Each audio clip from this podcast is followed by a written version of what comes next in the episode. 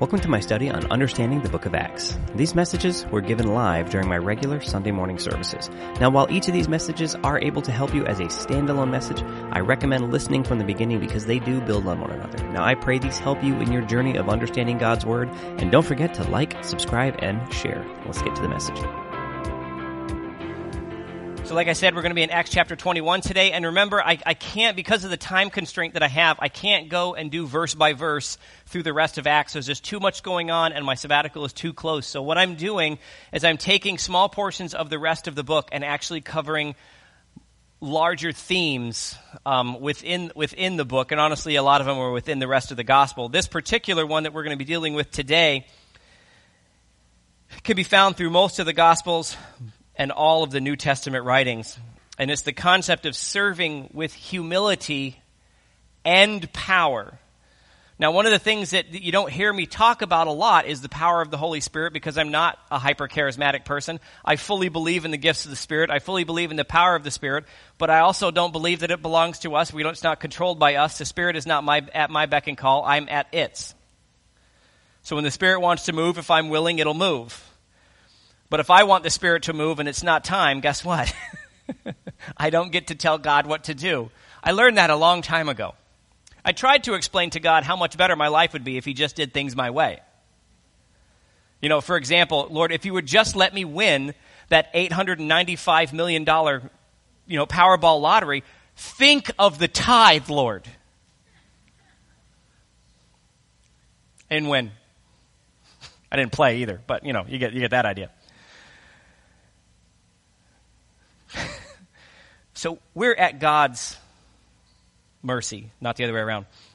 Um, now, today, I just want to warn you this the topic that I'm particularly talking about today um, is one that tends to, uh, we'll say, stir me a little bit. So if I end up on a soapbox for a moment, don't worry, the air's thin, I'll get off. Okay? I, I don't spend a lot of time there, but this is a subject that I have spent a lot of time dealing with, over, especially over the last couple of years, and it means a tremendous amount to me because I believe this is one of the areas where the charismatic church, especially, is amazingly wrong. Amazingly wrong. Not all of them, please don't. And we're not talking about we're the only ones that do it right. That's not what I'm talking about. But in large, we get this very, very wrong, and we need to come back to a biblical perspective. I'm going to show you what I mean by this.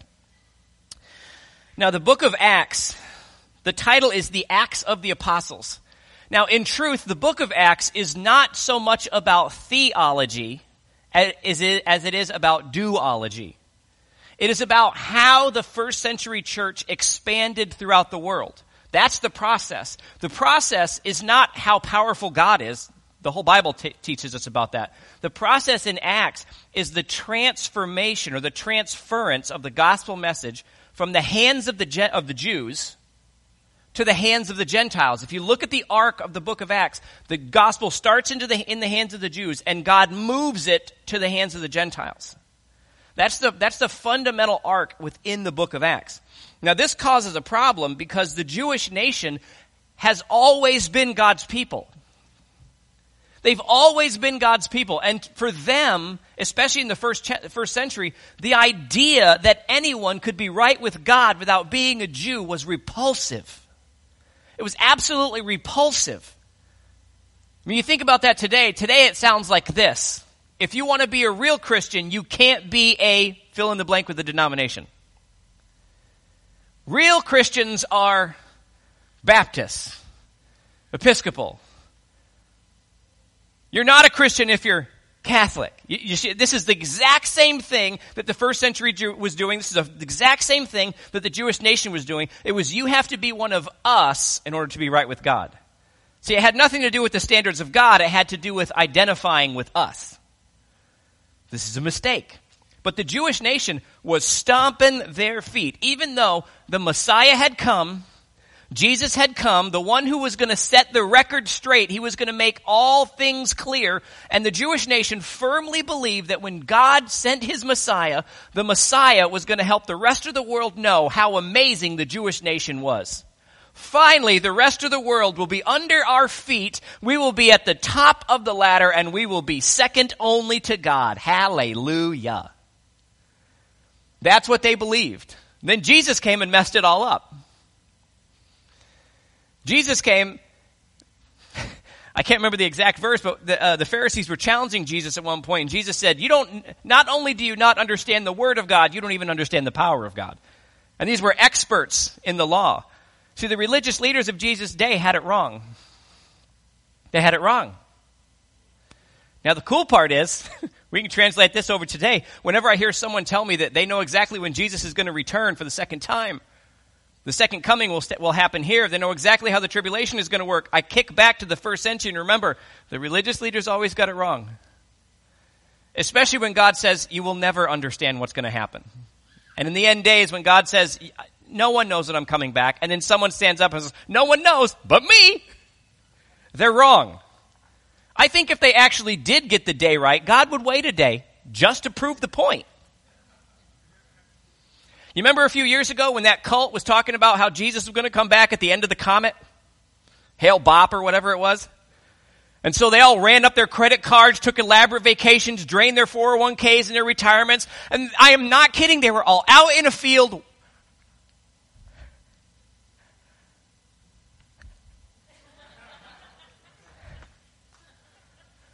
Billboards by atheist organizations went all around the country with the guy who put the, the, the notice out, the quote, and then underneath it, that was awkward.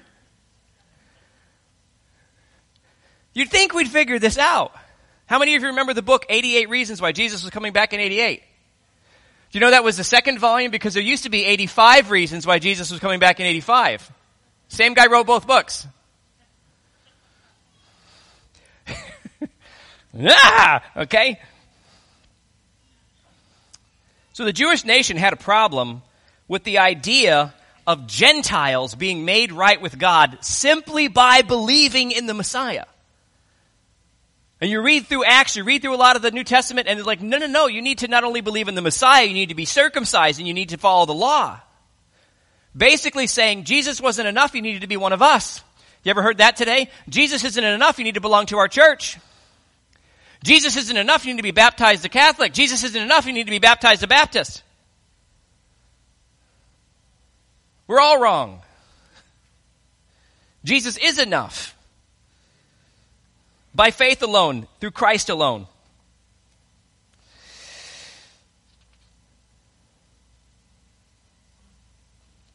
The promise of redemption was never about making the Jewish people special. The promise of redemption was simply the opportunity for the Jewish people to be the vehicle through which the Messiah would come. And we really need to understand that today. This is one of the reasons why a few weeks ago when I was talking about people who say we need to dismiss the Old Testament because it's no longer relevant, dismissing the Old Testament is one of the most idiotic things that any Christian could possibly do. It is so fundamental to our faith, so foundational to understanding truth. If we don't under, understand the mistakes the Jewish nation made as the people of God, we will make those same mistakes. And we are. We are. The Jewish nation believed that God was going to make them special and rise them above all else, where in reality they were simply the vessel through which God was going to save the world. They were the instrument of God's power, they were not God's power. We need to have a firm understanding of this. Our connection to God does not make us powerful. Our connection to God allows His power to be demonstrated through us. Listen to the, to the way this works. God, our connection to God does not make us powerful. Our connection to God allows us, allows Him to use us to demonstrate His power. His power, not ours. It was never about them, and it's never going to be about us. This is where the modern charismatic movement, the hyper charismatic movement, tends to get it wrong. Now, please remember, we're a charismatic church. When the Eastmans come, you're going to see that quite a bit. But we don't push it. I don't need to manufacture miracles in here. They happen all by themselves. You talk to enough people within the church, you're going to hear about healings. You're going to hear about miraculous provision. You're going to hear God moving in their lives in amazing ways, and I don't need to make a spectacle of it in front of the stage. I can let God be God.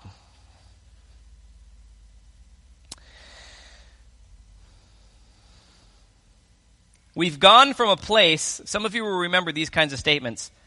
where we serve the power of God with the spirit of humility. How many of you remember that? Within the, within the church. There was a huge movement in the church for a long time. We serve the power of God, but we serve with a spirit of humility. Now, one of the more common things that you hear coming from the church today is you need to activate your spiritual authority. Look at how diametrically opposed those two statements are. We serve God with a spirit of humility versus I will activate my spiritual authority. Last I knew, I couldn't save anybody. I'm pretty sure I have a hard enough time saving myself. Okay? It's one of those things where you confess your sin, you're doing good. Things come back and you crawl your way back to Jesus. Did it again. Did, did it again. Jesus says, I know, I was watching. We don't activate anything. We serve.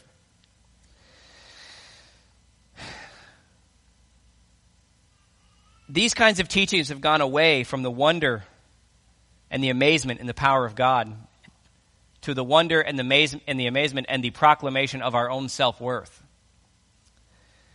And it's teachings, popular teachings in the church today, that tend to move people in this direction. One person that I tend to talk about quite often is Bill Johnson. He's the lead pastor of Bethel Church, Redding, California.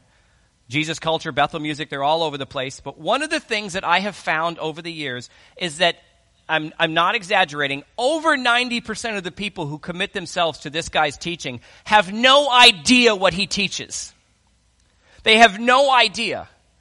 They look at the services and they see something that looks like a Pentecostal expression of the gifts of the Spirit and they get attached to that, but they pay no attention to the words that come out of his mouth because if you paid attention to the words that come out of your mouth, you'd understand that this guy is a borderline cult.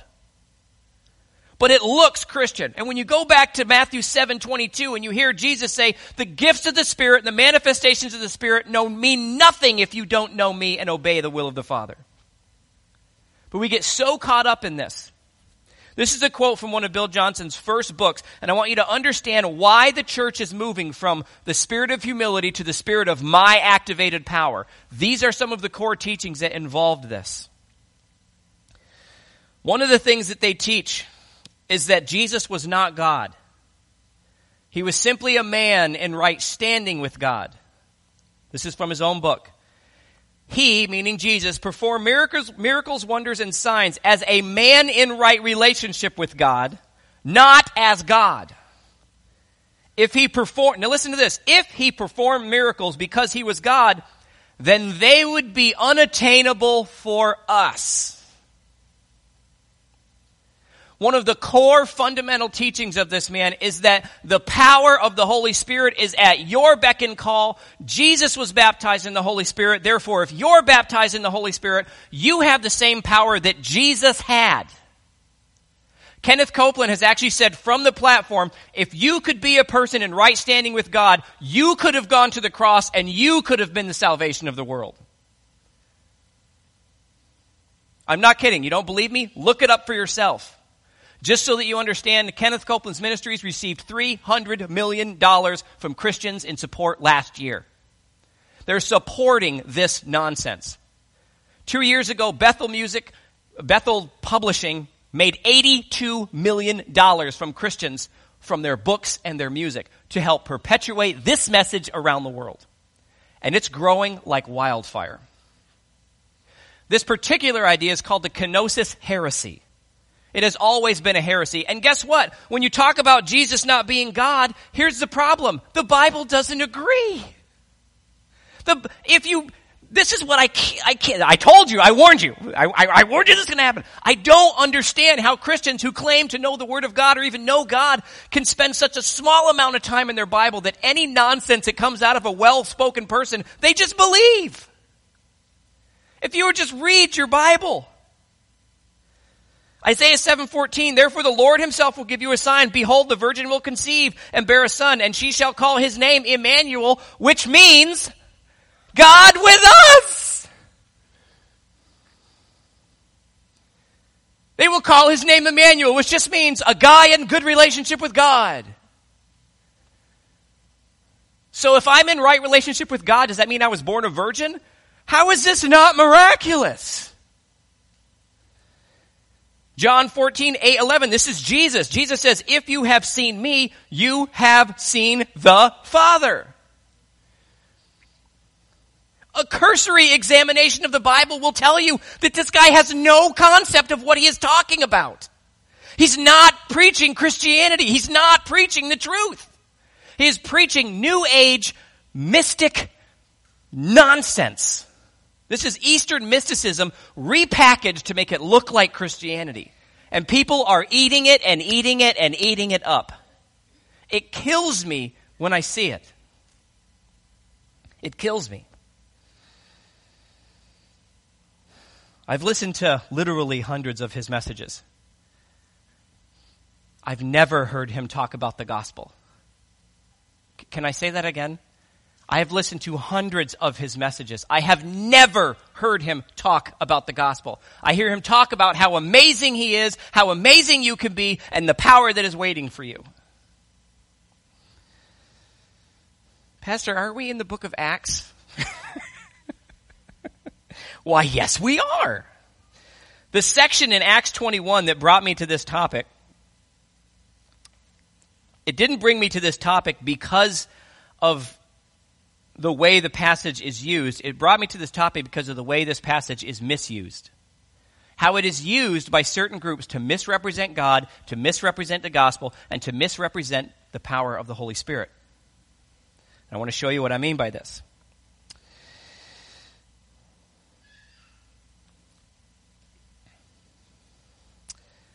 Big names like Chris Vallotton, Bill Johnson, Ché Jeremiah Johnson, Sid Roth, Kat Kerr, Paula White, Kenneth Copeland, and so on have all in the last year used this passage to justify being getting their prophecies about Trump wrong.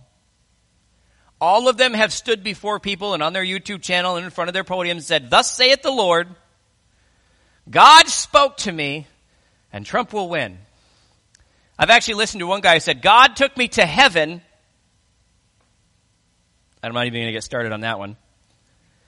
Said, and spoke to me that he even said Trump was going to win and this was going to be his cabinet. Okay. we got a problem. Now, after the election, what they started to say was, ah, he won, but it was stolen. Now, now hang on a second. If God says, thus will be. Do you think afterwards he was like, oh, I didn't see that coming? Those sneaky voting machines, boy, I wish I was omnipresent. If I was only all powerful, I could make this happen. No, when God says it's going to happen, guess what? It happens. Every time. So they use this particular section of scripture to justify that you can be wrong as a prophet of God. This is the core issue and the core difference between being a humble servant and being puffed up with your own capabilities. Proud of yourself versus a humble servant. I hope you can see this. In Acts chapter 21, verses 10 and 11, this is a prophet named Agabus, and Paul is getting ready to, to journey to Jerusalem. And he says, And they stayed many days, and a certain, a, certain, a certain, all the letters were there, just need to get them in the right order. A certain prophet named Agabus came down from Judea. When he had come to us, he took Paul's belt, bound his hands and feet, and said, Thus says the Holy Spirit, so shall the Jews at Jerusalem bind the man who owns this belt, and deliver him into the hands of the Gentiles. Now, immediately, everyone tried to get Paul to stay. Don't go, don't go, don't go. They're gonna, they're gonna go after you. Don't go, don't go, don't go. And Paul says, I don't care if they kill me. God told me to go. I'm gonna go. And finally they said, good point. Wish you well. They sent him on his way. Now the question is, what they say is that Agabus got it wrong. And because a prophet in the New Testament got it wrong, we can get it wrong. You see, we don't have to be right all the time. Isn't that great? I can be a prophet and totally be a bad one, and it's totally fine. Well, the question is, did he get it wrong? So, what are the things that had to happen for Agabus to be right? Paul needed to be bound by the Jews and turned over to the Gentiles. That was it. That was the entire prophecy. So let's see what happens. Starting in verse 27, it says, Now, when the seven days were almost ended, the Jews from Asia, seeing him in the temple, Paul was already in Jerusalem, said, stirred up the whole crowd and laid hands on him. That means they were beating him to a pulp, just in case you don't understand the Old English. Crying out, Men of Israel, help! This is the man who teaches all men everywhere against the people, the law, and this place. And furthermore, he also brought Greeks.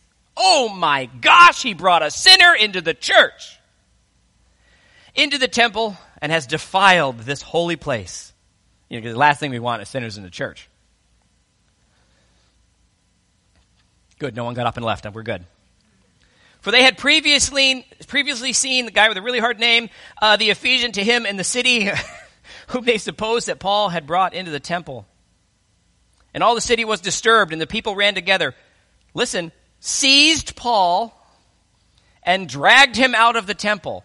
They seized Paul and dragged him out of the temple.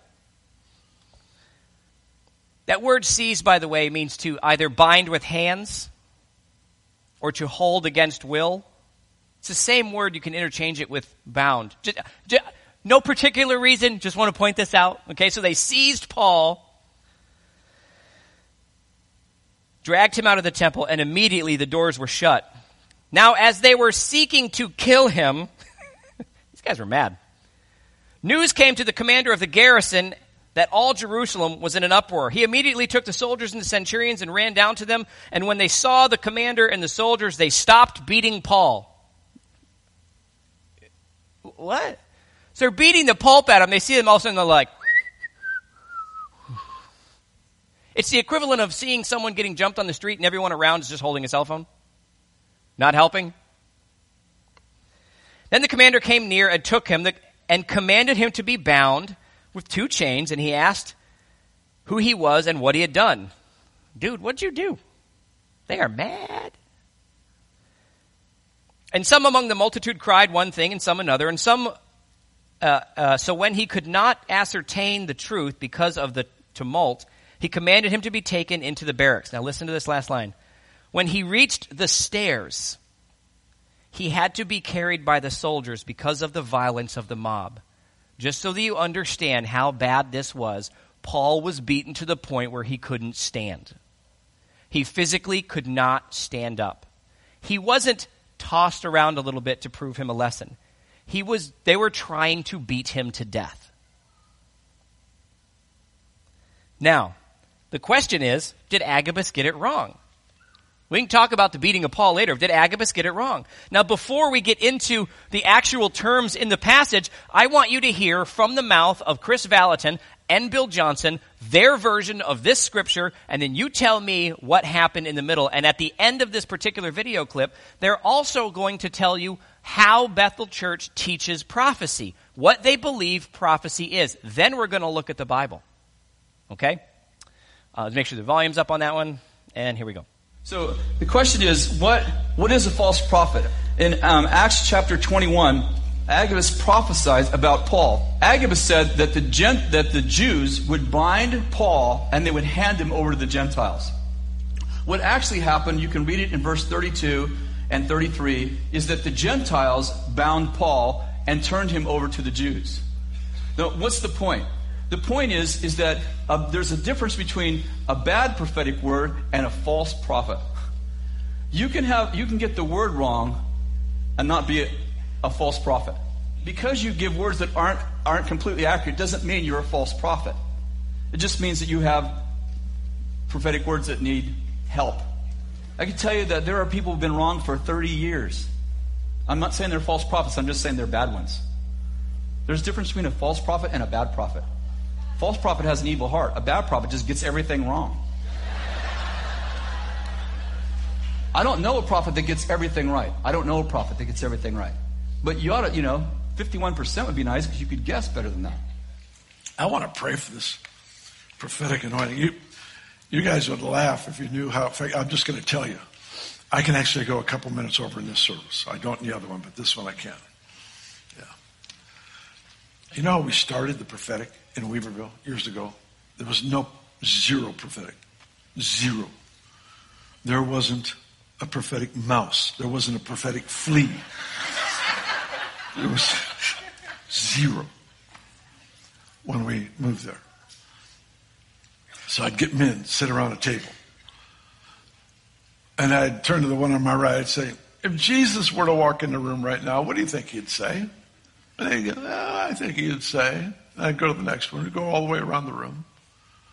And after we got all the way around the room, I'd say, do you realize that you all just prophesied? And they're like, oh, it's that easy. So we've, we've got to applaud. You know, Chris does an amazing job. He'll take like a room like this, he'll pair you off, and he'll say, all right, everybody on the right, give a word of knowledge. In other words, something you couldn't know in the natural about the person you're faced off with.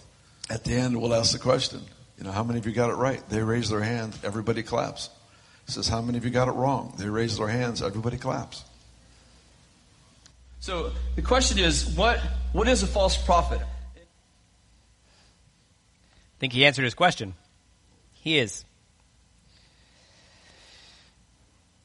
So when they say I can be a false prophet because I don't, ha- I don't, I can be a prophet and still get things wrong because Agabus got it wrong. Now, what did he say?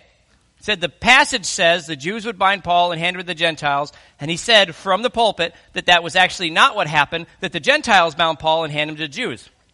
Now, when you go back to the passage, what actually happened? The Jews bound Paul and handed him to the Gentiles. Who ended up with Paul in the end? The Gentiles. How did they get Paul out of the temple to go beat him to death? Do you think he may have been bound in one way, shape, or form? I think that's a possibility. I don't think they were like, Paul, you have upset us. We would like to beat you to death. Would you mind accompanying us to the courtyard? We don't want to bring any, we don't want to bind you in, in any way because that would make Agabus' prophecy right, and we really don't want it to be right. We would prefer if you just walked out willingly so that we could beat you to death with rocks. No! Of course they bound him and they dragged him out. But what's happening in the church is they're saying that because you don't have to be right and you can still be a prophet, then everything is fine. And look, here's a New Testament example that I've just twisted to serve my own purposes. And the problem is when you actually look at the language, the words are very simple. Bound simply means to either bind or hold or restrain, and more importantly, it says which can easily be passed over to the sense of imprisonment, to hold against one's will. And just so that you know, the usage of that particular word, meaning to hold against one's will into imprisonment, is found in Acts chapter 21 verse 11. The justification is so far wrong, it can't even be it can't even be a, just a bad interpretation. It's a willful act to twist scripture to justify something that's ungodly. The puffing up and proud uh, and, and, and, getting pride uh, in your heart because this is what you want. You want to walk in the power of God, but that's not what the power of God is. The power of God is found in humility as a servant, not as the one wielding it. Now, if you went totally crazy and you went back to the Bible to figure out what a prophet is, Deuteronomy 18, 17 through 18, this is one of the reasons why they want to get rid of the Old Testament. The Lord said to me, what they have spoken is good. I will rise up a, uh, uh, for them a prophet like you from among their brethren. Listen, and I will put my words in his mouth and he shall speak them all that I command. So when the prophet is speaking, what are the words that the prophet is speaking? They're speaking the words of God. Is God going to get it wrong?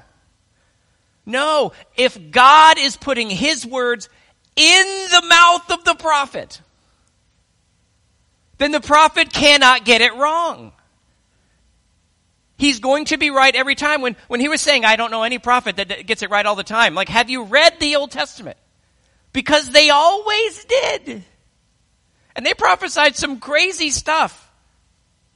It always came to pass because it was the word of God in their mouth.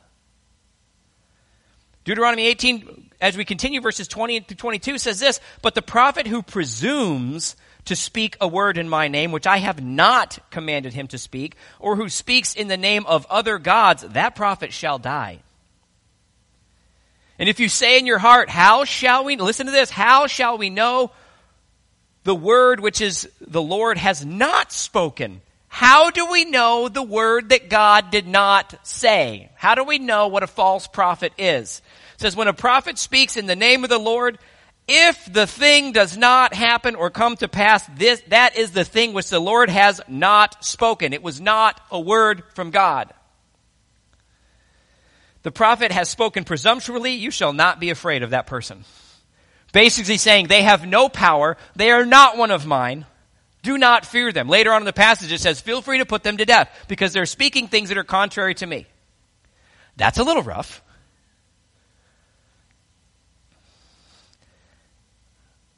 I've had the opportunity multiple times throughout my ministry to be used in, in various prophetic ministries, and Samantha will tell you, it terrifies me. It absolutely terrifies me. I would, I, I've, I've not given words. I have, I have, I've just decided not, not to speak because I would rather wait than get it, than think it's just me, especially if it's someone I know. It is very hard for me to speak a word over someone that I know because you know them. And you may just be speaking hopeful things, but that's not what prophecy is. It is, this is a word from the Lord.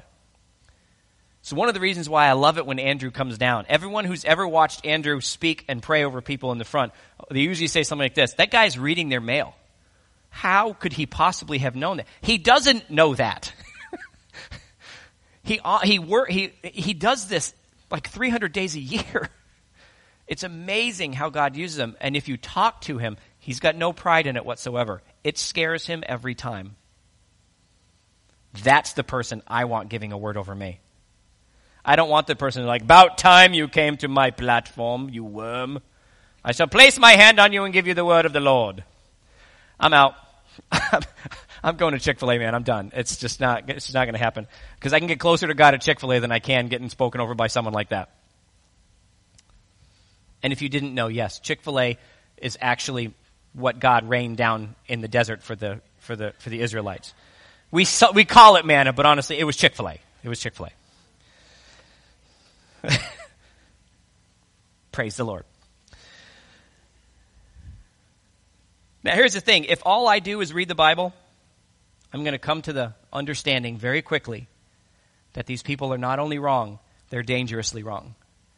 They are willfully and openly twisting God's word to justify a view that you are the one with the power, you just have to learn how to use it. Please hear that. You are the one with the power, you just have to learn how to use it. And they're using passages like Acts 21 to justify their errors. And probably one of the more frightening things is this is another section from Bill's book, When Heaven Invades Earth. He says, likewise, salvation was not the ultimate goal of Christ's coming. Please read that line again. Likewise, salvation was not the ultimate goal of Christ's coming. It was the immediate target. It was the marker in the lane. Without accomplishing redemption, there was no hope for the ultimate goal, which was to fill each born again person with the Holy Spirit.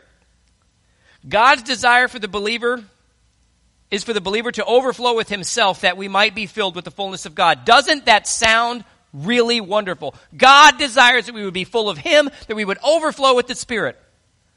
That sounds great until you realize that before that, He says Jesus did not come to save you. He had to save you so that you could get the power that can be activated in your life. That's the statement here. Jesus had to go to the cross so that you could become powerful. I don't even know what to say to that. This is what I mean by I, I don't understand how 50 million copies of a book that has page after page of heresy can be sold to Christians who read it with a glow on their face. Maybe if we read the Bible as much as we read other books, we'd get somewhere. To say that, that, that Christ came to bring the power of the Holy Spirit and salvation is just a side issue Salvation is a side issue? To make the cross of Calvary something that could be considered, but you know, once it's over, we're good. To push the saving work of Christ out of the center of our faith and put personal spiritual accomplishment as the forefront. to make the pursuit of personal spiritual power the focus of our faith is not Christianity. There's no humility there. There's just pride. There's just arrogance. I don't even believe there's salvation there. It is unbelievable to me to see this over and over and over again. And then he quotes this section of scripture at the end to be filled with the fullness of God. So I looked the scripture up and said, is that even in the same context? He's talking about Jesus didn't come to just bring salvation, but he came to bring the Holy Spirit so that you could have power in your life. Listen to this verse actually in the Bible where he found it. Ephesians 3, 14 through 21.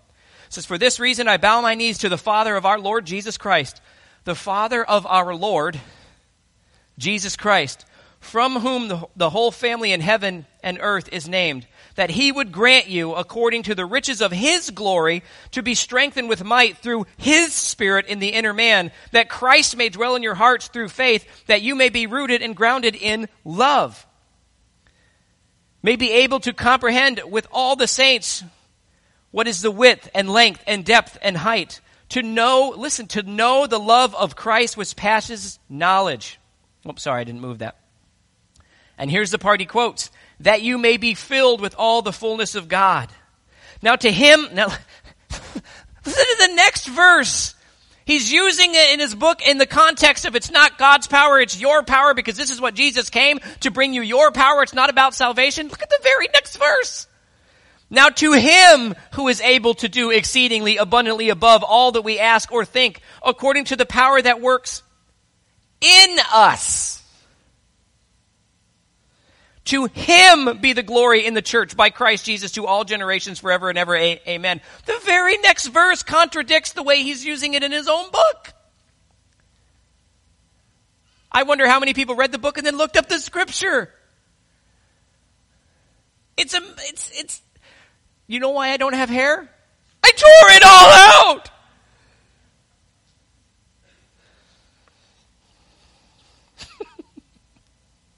It's unbelievable.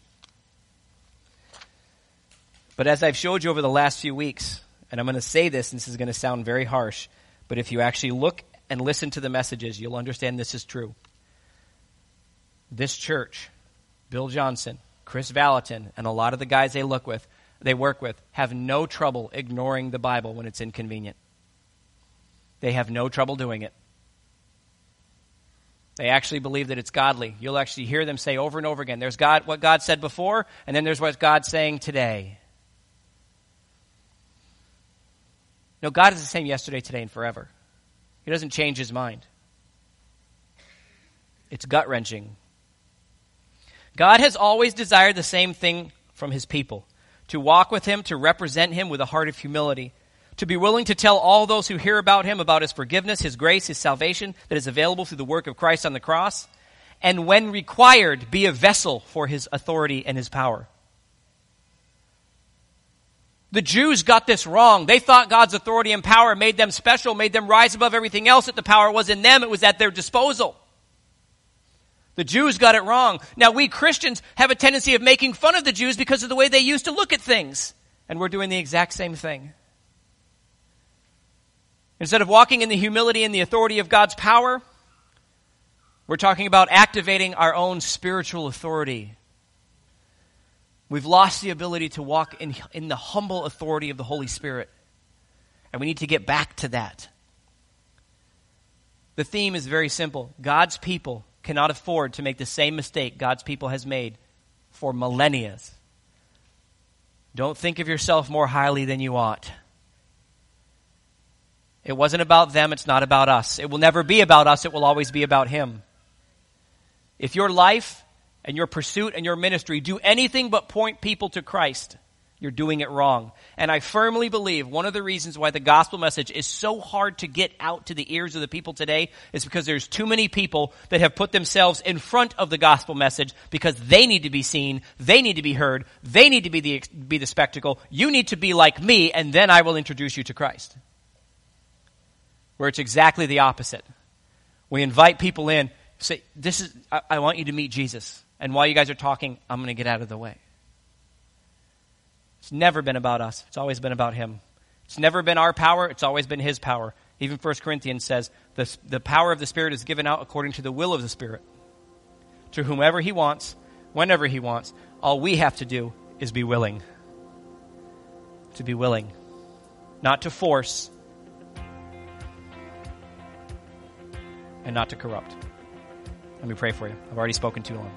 Heavenly Father, I want to thank you for this day. I want to thank you for this opportunity. I want to thank you for your word and the message that you bring, that we are to walk in your power and your authority, but understanding always that it's yours. Help us, Father, to be humble vessels, humble servants. Help us to walk with and, and never lose the understanding that we should be thankful that we are even used by you for your ministry, for your gospel. Lord, let us not get ourselves out of order. Let us not get ourselves ahead of things. Let us not put ourselves in a position that was never prepared for us. Help us to hold on to the truth and to help us be able to recall when we hear people who claim to be leaders in your name twisting and mangling your word. And give us the courage to speak out when we hear it. We humbly ask this in Jesus' name. Amen.